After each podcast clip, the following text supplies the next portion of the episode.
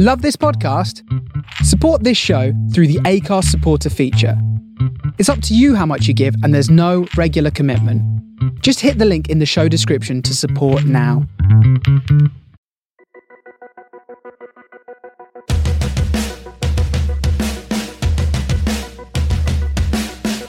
Hello and welcome to the Robert Lane Creative Careers Podcast, the podcast about creativity and making a living in the arts. This episode of the podcast features a conversation with film writer, director, and producer Michael Beddoes. I'm getting some fantastic feedback about the podcast and the fascinating guests I've spoken to. It's great to hear that you're enjoying it, and it would be wonderful if you could write a little review of it on Apple Podcasts, as not only does that please the algorithms, but it also looks great for any possible future guests I contact, as it shows that people are listening. As ever, subscribing to and rating the podcast on whatever platform you're listening on is much appreciated, as that encourages the algorithms to push it to more new listeners. Spreading the word by the traditional methods of uh, telling people about it is also much appreciated. Thank you. You can find me and learn more about the projects I'm working on at robertlanemusic.co.uk and I'm on social media as Robert Lane Music. Okay, here's my conversation with Michael Beddoes. Hi, Michael, how are you? Very well, thank you. How are you? Yeah, I'm doing all right. Enjoying the sunshine from inside at the moment. Haven't had my um, government de- designated walk yet, but I will do later on, I think.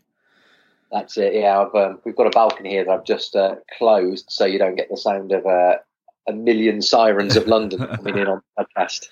Yes. Um, you were saying so you're in Greenwich, and you, it's quite a, a handy place to have your morning constitutional. You were saying before it gets busy. It is, yeah. We're just up the road from Greenwich Park and from Blackheath and mm. from the river as well. So there's a few options for early morning walks before the uh, before the less uh, socially conscious and more idiotic head out to crowd the streets. Yes, we're talking at a fairly interesting time actually. It's the Friday before the Sunday when the Prime Minister here in the UK is due to say something and we don't know what about our lockdown. Um, and there's a lot of speculation. So when this goes out, we could be in quite a different situation to how we're recording it, which is kind of interesting to think about really. But how has the whole COVID and lockdown situation in, impacted on the projects you were working on beforehand? Yeah, quite quite a lot. So um, basically, prior to just prior to the lockdown, um, I was working full time for a production company here in London um, as an executive sort of producer, and um, that we saw it coming, and we saw clients sort of pulling their work and pulling mm. meetings. So actually, myself and a couple of senior members of staff were let go um, at the end of February. Um, but actually, since then, this lockdown has given chance for sort of thought, creative thought perspective, mm. and um, been really busy actually. I've um, relaunched a production company um, called Organized Chaos Films. I started there that back in 2010 to make short films, to basically build my own career by producing shorts, and we made some really, you know, really good ones, ones that have, have gone on to do festivals and awards, and we had a couple of Vimeo staff picks in there. Um, but it's always been for the not for profit side of things, that kind of purely creative, pure pure storytelling. Yes. Um, but this chance to reflect has been like I've been doing that side of things for free, and in essence, um, working for other people um, and building my skills and knowledge. I you know don't regret anything and any jobs I've had, yes. but I think I've hit a point now where I have connections, both production, client, branded, broadcast, where I should just do it myself.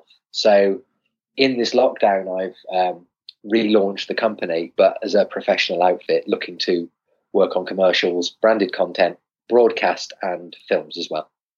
It's fantastic, isn't it? I think it's a time for everybody, whatever their industry, but particularly creatives, are having to have this kind of existential look at what it is that they do and what they want to do, and and that, that's not a bad thing, I don't think, to have those moments where you need to ask yourself those questions. No, I think it's bought us time, and especially people like um, I've said this in other places and to other people, but um, work people from a working class background in the arts, because when you constantly have to work, constantly have to worry about your next rent mm. rent payment being due, uh, it gives very little time for sort of creative breathing space that maybe you could afford if you weren't so, uh, you know, they say hand to mouth in terms of your costs, your rent, your bills. So actually, everybody being in the same boat has allowed a little bit of um, yeah, some brain time, some creative thinking, which is kind of good. It's the it's a silver lining. Yeah, I think there are some some silver linings in a lot of it. Obviously, combined with the the everyone's panic about their health and the health of the people they love and those things. But I also feel like a lot of us have got projects that we've said we want to do, and we we give us ourselves an excuse of time and all the rest of it. Well, suddenly time is there. You find out what it is you really are interested in and what you want to do. Maybe it, it really has. I mean, in the in the six or whatever weeks it is since we went into lockdown, and, and I was sort of isolating a week before mm. uh, here and going out less and less, and and you know only going out to the shops. In those six seven weeks, um, we've managed to get a couple of things into soft development with some UK broadcasters, as in TV shows. Um, we've done a co-production deal for two comedy dramas that will eventually be pitched to broadcasters, um, and we've also uh, looked to do a couple of short films, which we weren't looking to do before this lockdown, but the scripts were just too good to pass on being the people to produce them. Um, also, some uh, lined up some some opportunities with people on the branded and the commercial side. So once we're out of lockdown, I'm going to their offices to discuss the briefs and see if we can cost up. So it's given a lot of time to, to yeah to take a pause, but also to whir things up, and even in isolation. So next week we're working with a, an incredibly talented comedy director called Ben Highland and a scriptwriter who is actually also my fiance called Amy Clark. Mm-hmm.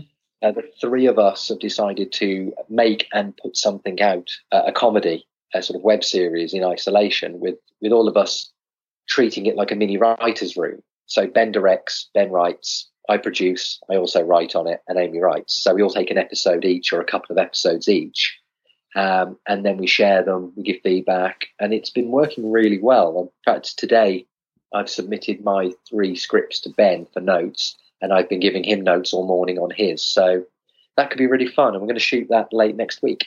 Fantastic. And would that be something that wouldn't have happened had it not been for the lockdown? Then?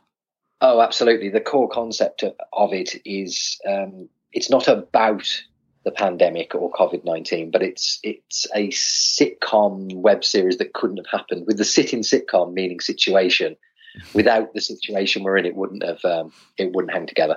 Which is brilliant, isn't it? And there's so many things happening at the moment, which are people are innovating with the technology and just finding new ways of doing things.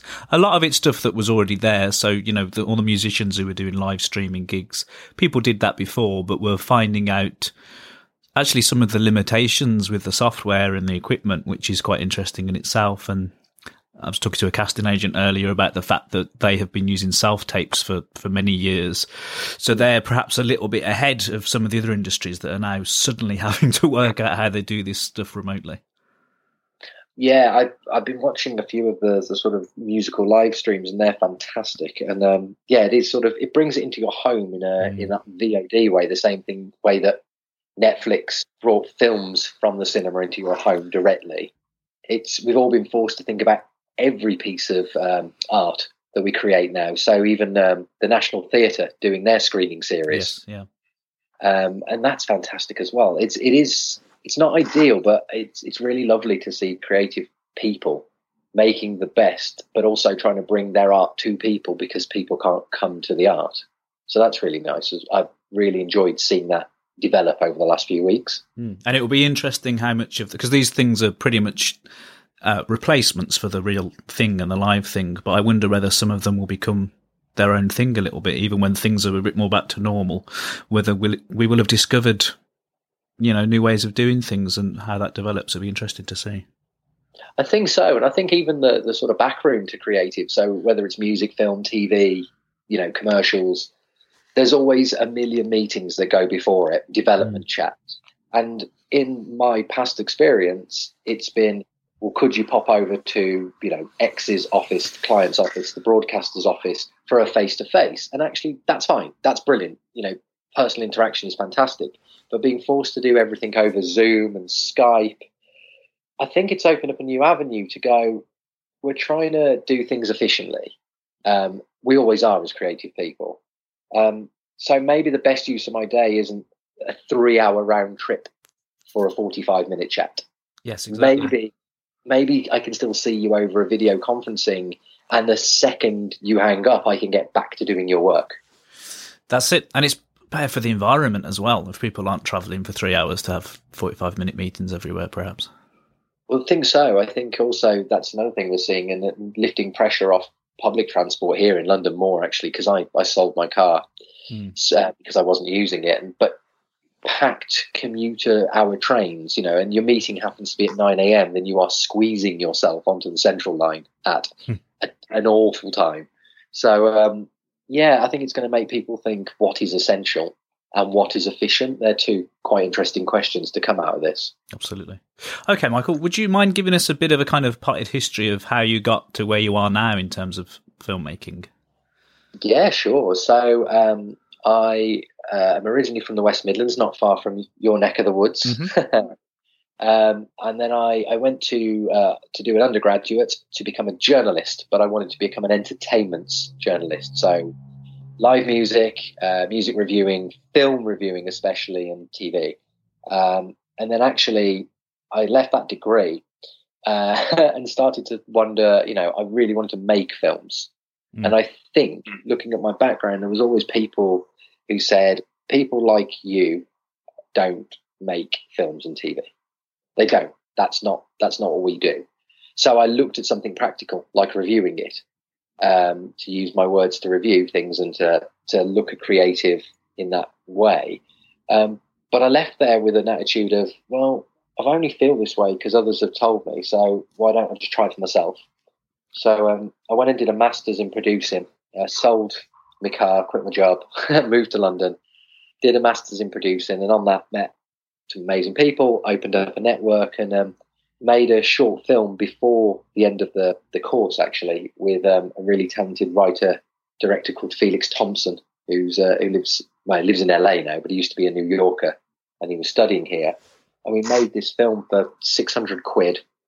We shot it in a day, tiny little thing. I think the runtime is four minutes and forty something seconds. Uh-huh. Um, first thing, second thing he'd ever made, first thing I'd ever made, and um, it got into South by Southwest Oh wow! Um, as its premiere, so that was mind blowing. And then it became a Vimeo staff pick when it had finished its festivals. We did another film together, and then off the back of that one, I sort of grew my network, and I had people saying, "Will you produce for me?" And I kind of made over quite a semi short period of two, three years. I, I made, oh God, loads, six, eight, ten shorts. Um, and then I started looking at directing um, and at the same time, got hired by a company that's seen one of the shorts I'd produced and offered me a job making commercials with them. So it got me my first paid producing gig. Um, so around that time, um, I figured out how to earn money doing it. Mm. I also figured out how to do the creative side of it, and then yeah, pulled was got pulled into directing. The idea of directing.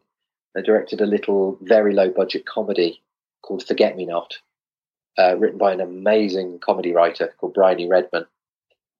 And that, that had a good old run on the festivals. And I was like, I really enjoyed that. I really enjoyed the hands on creative rather than the logistical and financial creative that comes with producing.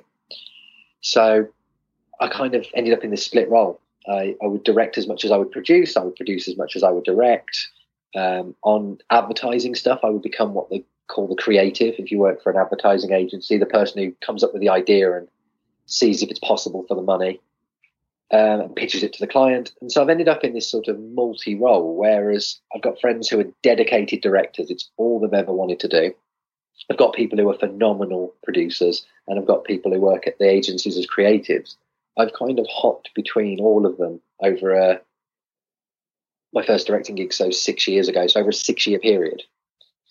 And it's now led me to here, where on the commercials and producing side, I'm, I'm sitting in those senior producer, executive producer roles and board level roles. And then on the hands on creative role, I'm, I'm making shorts. Um, we're developing a feature, or two features actually.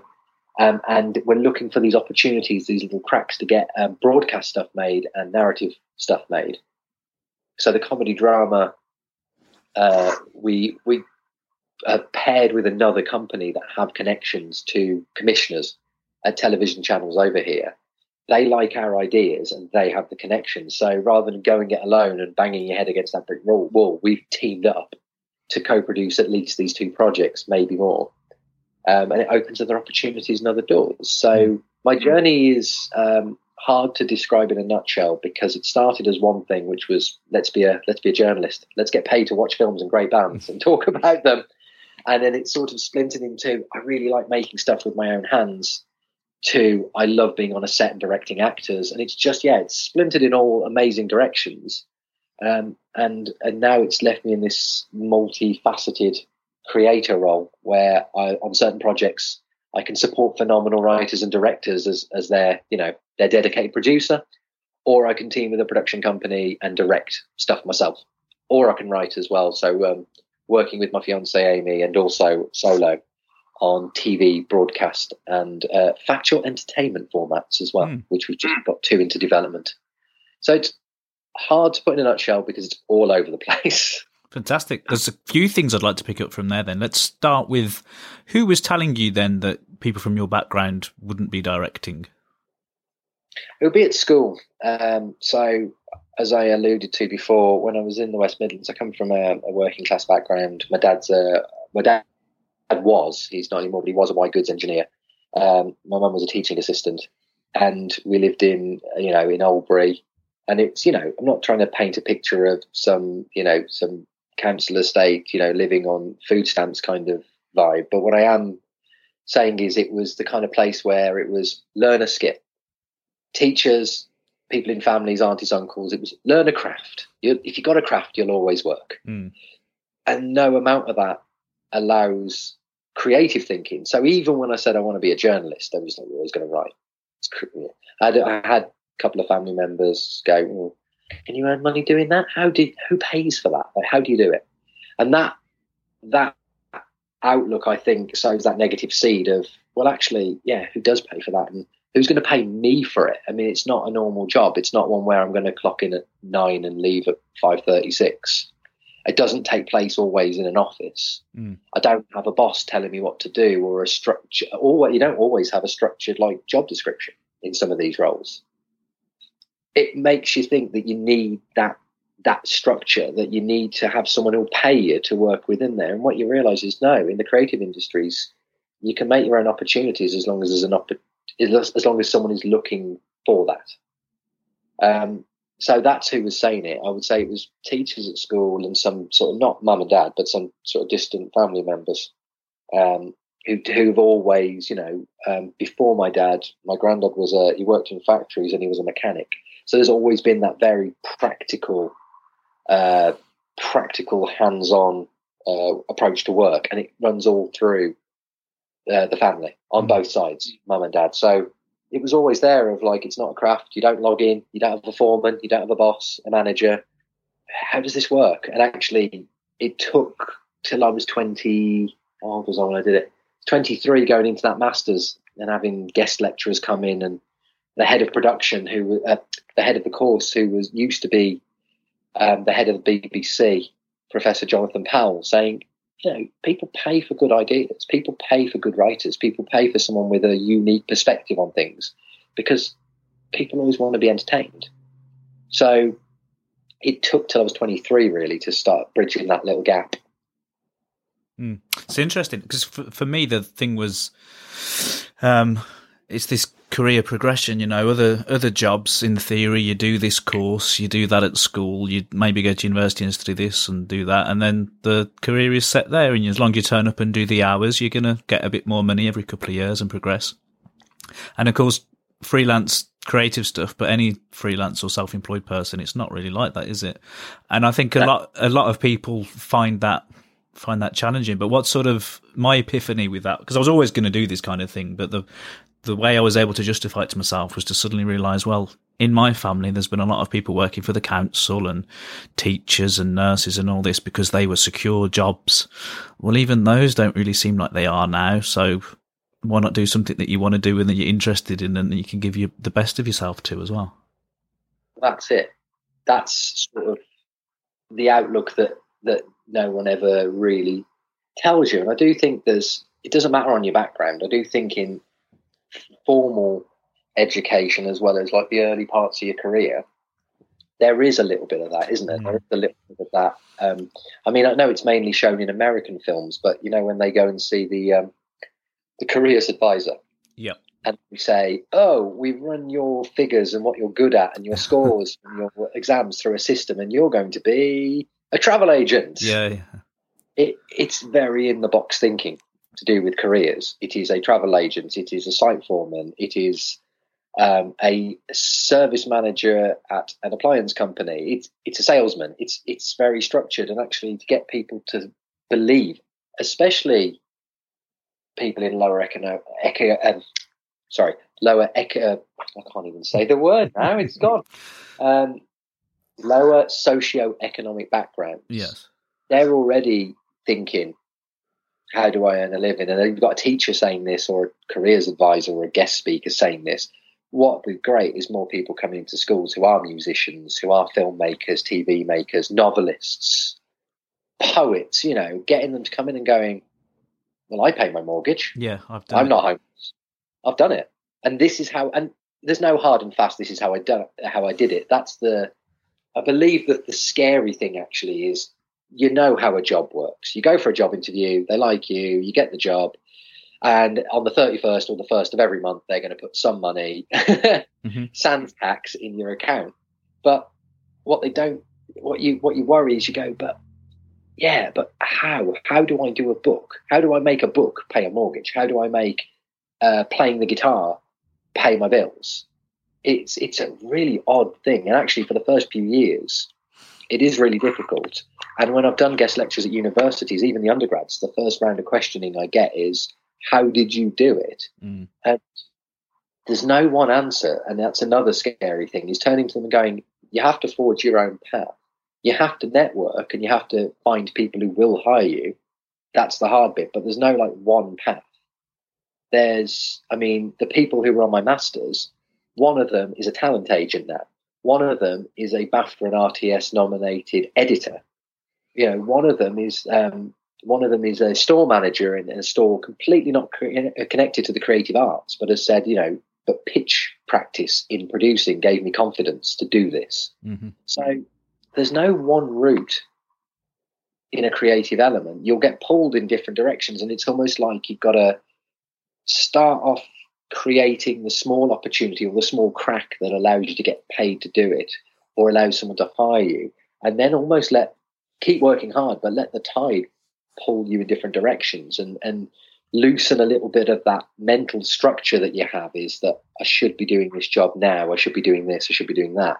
It's it's more like once you've shown you can do something well and you've shown it to people or you've put a piece of content out there, hopefully that garners interest from others. Doesn't always. And there's been a couple of when I was freelancing, there's been like four whole months where I didn't I pitched on things endlessly and didn't have a paid gig. Mhm. But the gig I did before that was a TV commercial and paid enough that you can hold on to five months' money, knowing that you might not work for four. so, And Where- du- sorry, go on. no, no, go. During this, um, when you're you're pitching for stuff and those things, is it that you're still doing your own things as well? So doing your own work? Because I know that a lot of actors and musicians will say that as much as you're looking out for the opportunities that somebody else is providing, you've got to do your own thing in the meantime for a couple of different reasons. Just just to do it, and just the fact that you are creating stuff. But then, as you say, somebody might see those things, and it could lead to something else. Yeah, well, that's it. So I was going to say when I left my my masters, I went straight into trying to earn some money to pay my bills. So I took a, a job. It's unrelated to creative at all. It was very, you know, it was very eight till eight till five, um, steady payment. I took that purely because those structured hours would allow me to work on raising funds, doing an Indiegogo, um, working on script notes with my I- with my director writer because I had a project I wanted to make, but I didn't have any money backing me and I couldn't ask family for it. So steady job, took a bit from the steady job to pay for the project and also used it to find the rest of the money. Mhm. And that comedy, it was a comedy called Womble, um, written by um, Rob Piraway and John Henry Fall. Um, and it starred Ben Willbond from Horrible Histories and um, Will Smith from The Thick of It. Mm-hmm. We put that out. It got nominated for Best Film at the London Comedy Film Awards, and it was nominated against another film that had Ben Willbond in it, Uh, um, that was made by a company called Hoot Comedy, and the MD was there to represent, and they won. And afterwards, he came over to say, "Look, commiserations. Really loved your film. Who are you working for?" And I went, "Well, I'm not actually working for anyone right now. I'm quite quite new." And he said, "Well, why don't you come in for a beer next Friday um, when the two my two partners are in in our office in Camden, and we'll have a chat." And I went over and I had a beer with them for an hour, and I sort of didn't really leave because I left at 4 p.m. on that Friday after a couple of beers. And uh, by Friday night, they'd said, Do you want to start? We've got a couple of clients coming with work, and none of us are producers. We have to hire freelancers. Can you start Monday? And that was it. So I spent three years with them fantastic. from that meeting, just from a self self made short. And self funded short as well. partially self-funded. I mean, director and writer put money in. I put a little bit of money in, and, and some of it was um, through a sort of Indiegogo uh, crowdfund, early crowdfunding, because we're talking when did we make that? 2014, 2015, Hmm. early crowdfunding. But no, it was um, it led to a job that I was steadily in for three years. And only after three years there did I feel that I had the connections and confidence to then spend six months as a freelancer.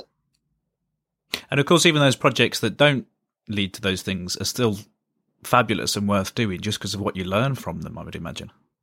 Absolutely. I mean, uh, the third one this week, which was the first thing we made that went to South by Southwest, we I learned about festival distribution.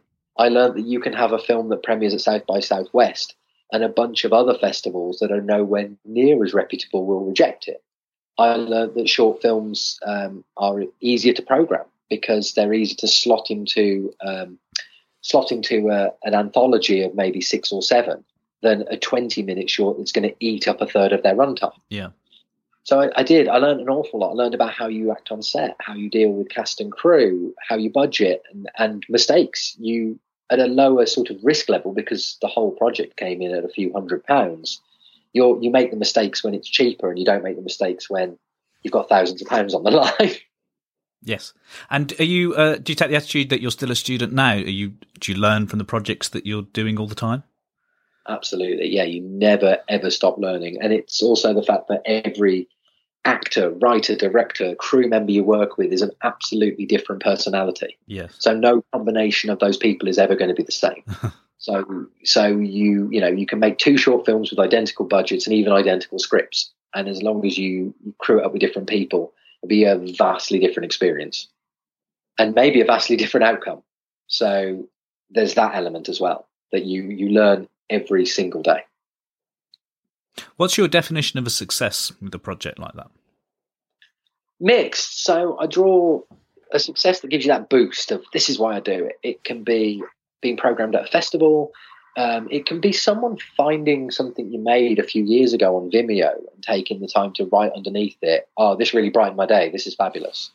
And you don't know them, but they've they've found it through some random link on Twitter that that they found that popped up from years ago, or they found it on a Vimeo search, and um, and they they took that time to reach out and say they loved it. People coming up after a film festival and saying they really loved it. Um, not really awards. We've won a couple of awards for some of the shorts, but they're great. but I have this sort of unlucky pattern where I have uh, never been at an award ceremony where I've won something, Uh, but I've attended a ton where I haven't. So we won stuff in Miami, Philadelphia, and we couldn't be there. So we got lovely sort of. We woke up to lovely Instagram stories and messages going, "Well done to this to the team behind Sequins," which was a a film we made. Uh, we had it out in the festival circuit last year about a teenage drag queen in '90s Blackpool, Mhm.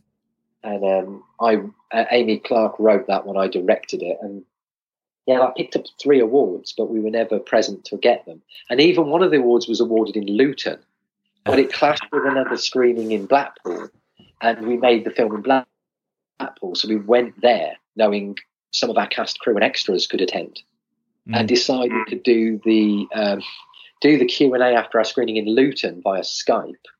And then we were driving. Uh, weirdly, we were driving to Liverpool and the phone started ringing. So I took it on hands free, and it was um, it was like, "Hi, it's Ben. This is the, the this is the the festival founder from um, from Bute Street Film Festival in Luton. You've won Best Film. Can you talk?" and he was pitching it in at, on the uh, on the stage. That's fabulous. It reminds me. There's a Michael Caine story, isn't there? But he got nominated for the Oscar for Best Actor a couple of times and went and didn't win. So the mm. third time's, oh screw it, I'm not going to go and he won, and he was busy making Jaws: The Return, one of the worst films he ever did. So it's that weird kind of juxtaposition of I'm winning an award, but I'm making a crap film. But that's that's how it goes, I guess. Because he got. Well, Jaws: The Return, hilariously, is that there's that classic story with Michael Caine, isn't there? Because people always bring up the fact he was filming an abjectly terrible film. and mixed out on winning an Oscar. Mm. And someone I can't remember which one it is, but it's a famous Q and A. He's asked, um, what what do you think of that? What do you think of the fact that you are in Jaws: The Return? And he said, I'm going to tell you, I've never seen, I've never actually watched or seen Jaws: The Return, but I have seen the house in Miami it bought, and I can tell you it's lovely. Yeah, I love it. I, I I'm got a big fan of Michael Caine, and it's it's to do with that as much as anything is that kind of attitude towards things. Similar with what's that film with the, the Swarm? Um, yes. with the bee, the wasps or whatever. And it's like, why did you make that film with the terrible special effects? And so, well, when you're making it, they don't tell you the special effects are going to be shit. No. they tell you it's going well, to be fabulous. So, okay. well, um, I did once when I was still doing the journalism thing. I, I went to watch a film of his, a little indie he he did for very little money called Harry Brown. Your fabulous film, yeah. I love that film, but I, yeah, I saw the screening and he did the Q and A, and what I got was the fact that this is this is the legend that is Michael Caine, who has done this little indie film for no money. Mm. And he was just so humble, and his answers to questions were so warm and witty. He's so sharp. I was kind of like more in love with him when I left that session than when I, I was when I went in. Well, that brings up an interesting area of discussion in itself, I guess, about well, actors, but people in general as creatives. I'm not ask you to name any names, but you, I guess you would meet people who aren't a joy to work with, and then people who are, and does that necessarily relate to their talent and their ability, or is it something a little bit different? You find that the ones who are more sort of difficult to work with, heavily opinionated, um, you know, rude to their, their fellow actors and their mm. fellow sort of natives, you find they're the ones who are mediocre, who are so drowning in their mediocrity that they have to like make a noise, stamp their feet, feel like they have a voice. Yeah. Whereas the ones who are confident, they can be and, and good at what they do. They can be forthright and blunt, but it's never rude. They never cross that boundary. They and and actually forthright and blunt is not a bad thing because that can mean I feel passionately and strongly about this opinion. Mm-hmm. You can't take it personally. You know, I've had, um, but the ones who are yeah who are struggling I think also the ones that are struggling to get a sense of where they are in the career, their career, or the ones that are feeling like it should have happened for me by now. Mm. They're the ones who can often act like divas, or you know, or act like arrogant sorts who, who, um, yeah, they feel like they've got to prove the fact they're worth being on that set or that project. Mm. And I've just got no time for that at all. In fact, it's the quickest way to to um, lose my attention mm. or my uh, my res- my response to it. I, I, think I did a commercial once, and we were in casting, and uh, I'd written the script, and it was for an elderly gentleman, and uh, this old boy came in, and I can't remember his name now, but he turned round and he said, "I find your uh, I find the script really insulting," and I was like. Hmm. Oh, okay. I didn't say I'd written it. I just went, oh, really? Why is that? And he went, because this doesn't ring true for me. And I think that whoever wrote it um, needs to have a look at themselves. Also, the jokes aren't funny. and then blah, blah, blah, blah, blah, blah, blah. And, and like this. And I went, well, thank you for pointing that out. I'll take it under consideration and I'll report back to the writer. I didn't say it was me. Yes. And, um, and when he left, the casting agent leaned over and went, that's the sixth time he's done that oh. and he thinks it's going to. And we've told his agent about it. We think he thinks it's going to make him memorable, and he he doesn't hate the script. because he's pulled it on so many people. He thinks that by being critical, it's going to point him out as a real actor who's critical of everything and sharp and has a voice. And actually, all it's doing is showing they're difficult to work with and that they will say whatever they think needs to be said Mm. to be stick out. And they're actually sticking out for the wrong reasons. that role actually went to someone who came in and at the very end went, if I'm lucky enough to get it, I wouldn't use that turn of phrase because it's a bit young. It's a bit young for me. Maybe for people like me, but definitely for me. And he was absolutely right. He did it really quietly, and he did it like when the others were doing other things. Mhm. He didn't stand there like Olivier and delivered his critique to the room in a very authoritative voice. So, yeah, that's that's another thing. It's just someone, and that guy, you know, had the casting agent say that guy has not been cast in anything for years, but we put him in. Mm. Yeah. It's So interesting that. So just by being polite, the other guy kind of got a point across and actually changed something, but it was just in a in a way that was for the project, I guess, rather than for themselves. That's the difference, maybe.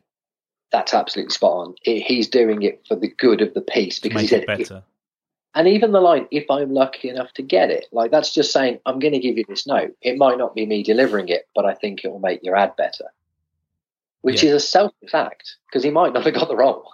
Absolutely. And uh, really, I guess anybody working in anything should be trying to make it as good as they can. And that comes back to, uh, you know, an actor who, who is selfless in terms of wanting it to be the best ensemble because that'll make the whole thing better because they could be fantastic. But if, if everyone else looks bad, it's not actually going to make them look any better, is it? It's about the whole, the whole team.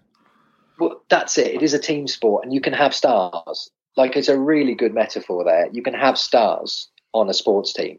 You can have, you know, of the Man Uniteds of the '90s, you can have the David Beckham, who's on every poster and sponsored by Adidas, but he's not doing what he can do without ten other people around him. Yeah. And it's I've just finished watching an incredible Netflix documentary that I would recommend people check out, even if you're not into sports, called The Last Dance. Mhm. It's about the Chicago Bulls and the sort of Michael Jordan era. And Okay. everybody, whether you know basketball or not, knows who Michael Jordan is or knows the name.